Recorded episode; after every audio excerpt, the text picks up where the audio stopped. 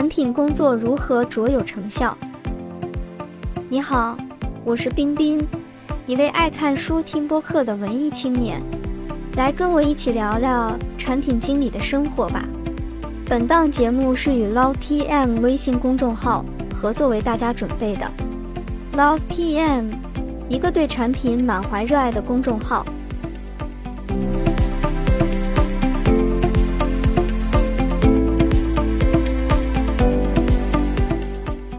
关注外部世界，产品经理是一个典型的知识工作者。在每一个知识型组织中，产品经理身处组织内部，会受到组织的局限。在组织的内部，根本不会有成果出现，一切成果都存在于组织之外。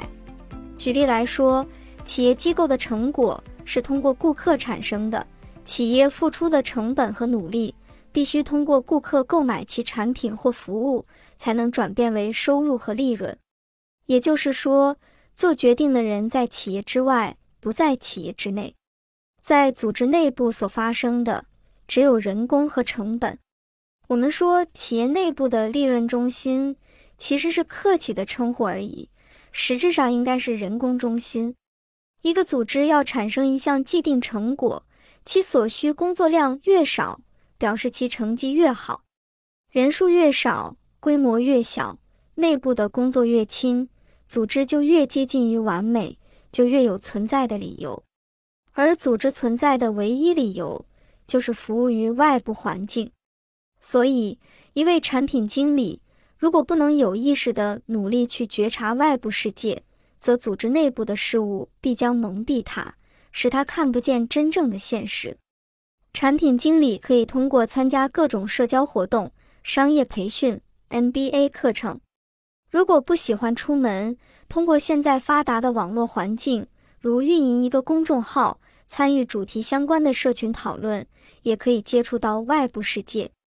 只要去做外部连接就可以。管理时间，我们称之为工作成就的工作里，最稀有的资源就是时间。但是人却往往最不善于管理自己的时间。想要让自己的时间更加有效，产品经理可以从这几件事情入手：星号记录时间，星号管理时间，星号统一安排时间。如何诊断自己的时间？要了解时间是怎样消耗的，然后再做系统的时间管理。我们先要将非生产性的和浪费时间的活动找出来。尽可能将这类活动从时间表上排除出去。你可以以周为单位，记录一周的时间开销，然后每周进行复盘，查看自己的时间主要花费在哪里，哪些是不必要的时间开支，哪些重要但不紧急的事情一直没有被你提上日程。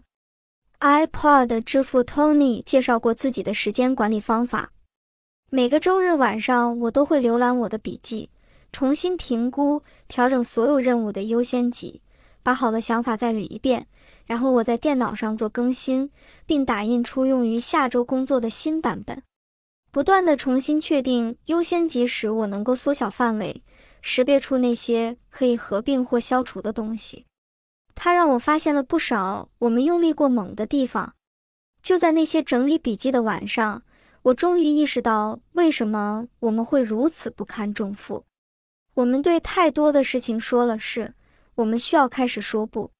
接下来便是一项艰难的工作，确定哪些事情需要委派下去，哪些需要延迟，哪些需要从清单中划掉。我不再是想到哪里就是哪里，而是被推动着必须根据事情的真正重要性来确定轻重缓急。这时我能够专注于更高的目标和里程碑。而不只是看到眼前的那点急事，或者是某些我们在产品功能方面的心血来潮。在周日晚上，我会把整个清单通过邮件发送给我的管理团队，每一项内容都做了名称标记，任何人都可以查看列表的头部内容，以便知晓下周的工作重点、他们要负责的事情以及下一个重要的里程碑是什么。我们每周一的会议。也会围绕这张清单展开。所有人都讨厌这个东西，当我掏出这些清单，开始逐项询问各件事情的进展时，我能看到大家都面露难色。这件事儿我还记着呢，因为它还没有被从清单上划掉。六月三日，你说他会在月底前准备好，现在已经是七月了，你这项目处于什么状态？这不是过度管理，而是为了让大家负起责任，也是为了让我能牢记所有的事情。一切需要记住的事情汇成了一道洪流，而正是它于波涛汹涌之中拯救了我宝贵的生命。一开始这只是一页纸，后来增加到八页、十页。这是一项劳动密集型工作，它神秘晦涩，没有止境，但很有用。后来我的团队逐渐喜欢上了它，它让我相对保持冷静，帮我集中了注意力。没有人再需要猜测我的心思，人人都知道我最关心的是什么，因为我已经将优先事项都写出来了，并且每周更新。我团队的很多人都学会了这一招，后来他们的下属也开始使用这一方法。每个人都对清单、邮件和会议感到害怕，但如果脑子里有太多事情装不下，他们就会寻找一种管理这些事情的好方法。我不认为这种方法适合所有人，绝非如此。每个人都需要找到自己的管理方法。你确实需要对任务进行优先级排序，好好整理和组织一下自己的想法，并为你的团队创建一个可预测的日程表，以使他们能够及时了解你的这些想法。找出整块时间。举例来说，一份报告大概得花六到八小时才能完成初稿。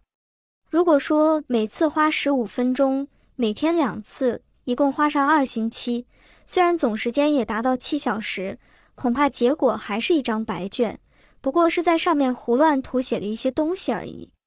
但是如果你能够关起门来，切断电话，连续做上五六个小时，一份相当不错的草稿就应该差不多了。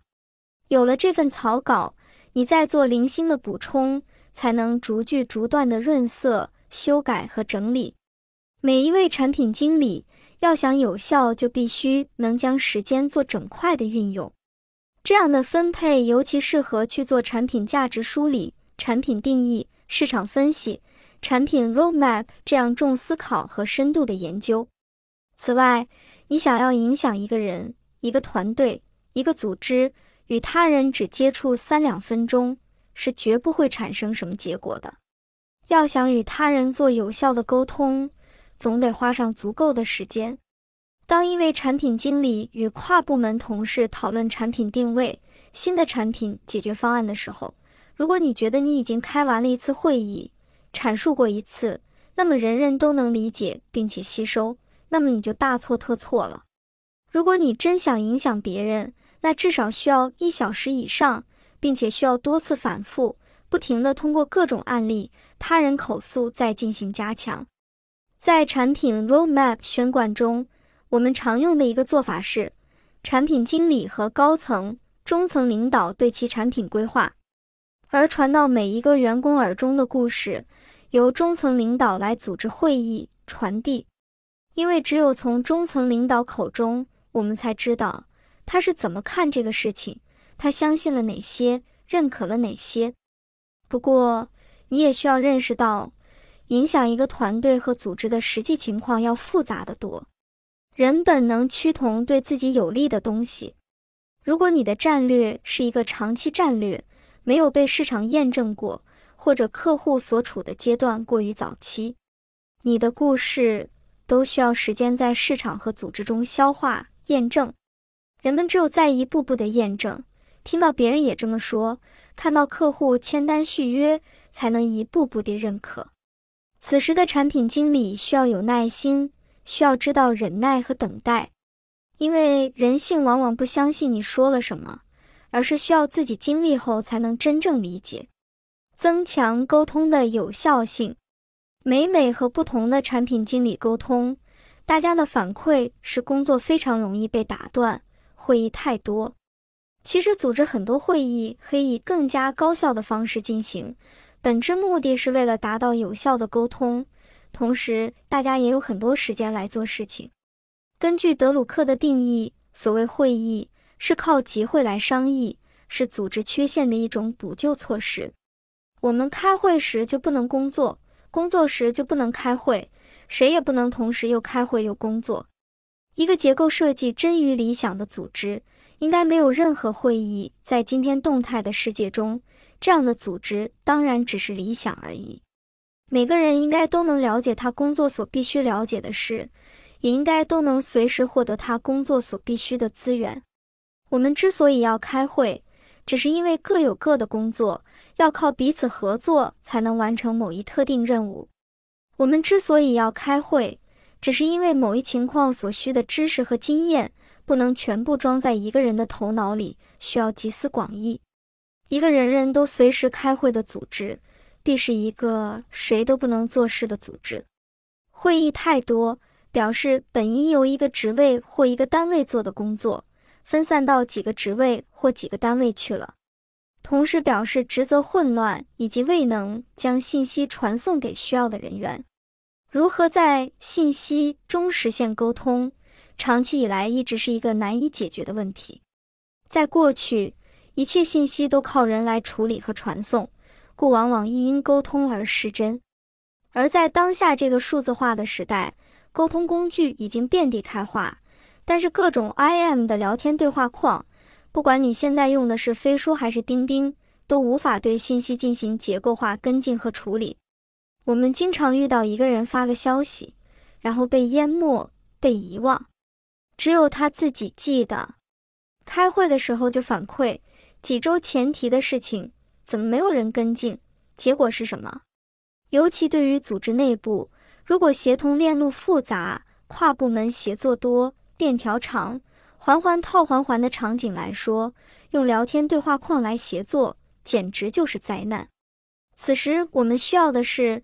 项目型的沟通工具，首先把整条复杂的工作链路梳理清楚，每个大节点和小节点分别是什么，负责人和对应的截止时间，由软件工具自动进行跟踪和推送通知，提醒相应的同事完成对应的任务，而不是由一个项目管理者每天电话催、开会催、邮件催。复杂链路的管理应该是节点清晰。信息透明，每个人都能看清楚当前的节点是什么，处在什么状态，谁的任务还没有完成，以保证团队的成员可以抽身出来，专注在核心事务上。市面上有很多工具能够提供帮助，如 Teamvision、飞书的项目管理工具都可以。团队事先把项目每个关键节点梳理清楚。同时清楚的知道每个阶段目前卡在谁的手上，为什么遇到什么问题，是否有时间风险等。但是人们往往都觉得使用这些工具太麻烦，能聊清楚就聊清楚。殊不知这些工具能够将信息进行异步同步，这是一个伟大的突破。这样就能省去很多会议和沟通，大家在自己有空的时候进行项目更新。而无需开一堆会议，同时能够将每个人脑子里面的事情沉淀公开出来，能够把流程放在看板或流程图上说清楚。这是组织的数字化。着眼你贡献了什么？以上说了这么多的时间管理，其实是为了知识工作者能够为组织、企业产出足够的贡献而准备的。只有当你有贡献，你才有价值。而产品经理岗位的工作并不生产实物，它生产的是战略、定位、观念和方案。如果你想避开内卷，想要真正的提升核心能力，那么产品经理需要关注的是你对组织的贡献是什么。当你对组织做出贡献的时候，反过来对个人而言，你可以把组织当成实现自己人生目标的途径。产品经理行业常见的内卷现象如：星号比拼谁加班多、加班久；星号比拼谁文档写的细，直接写成代码最好；星号比谁微信和邮件消息回复快；星号比谁需求做得多，一年完成了多少个需求；星号不停的在做产品方案，因为各种组织问题无法进行落地。星号产品团队只专注功能设计，不做产品模型和架构设计。星号没有战略定位和产品方向，产品的优化只专注在 icon 挪一挪，交互改一改。星号没有战略定位和方向，无限制的满足客户定制化需求，却无法挣钱，无法规模化复制扩张。星号没有战略定位和方向，市场和销售驱动的结果就是和竞争对手比谁的功能多。你有的我也全部都做。曾经看过一个很有趣的销售 PPT，上面写了竞争对手有一百零八个功能，我们二百个，单独为一页。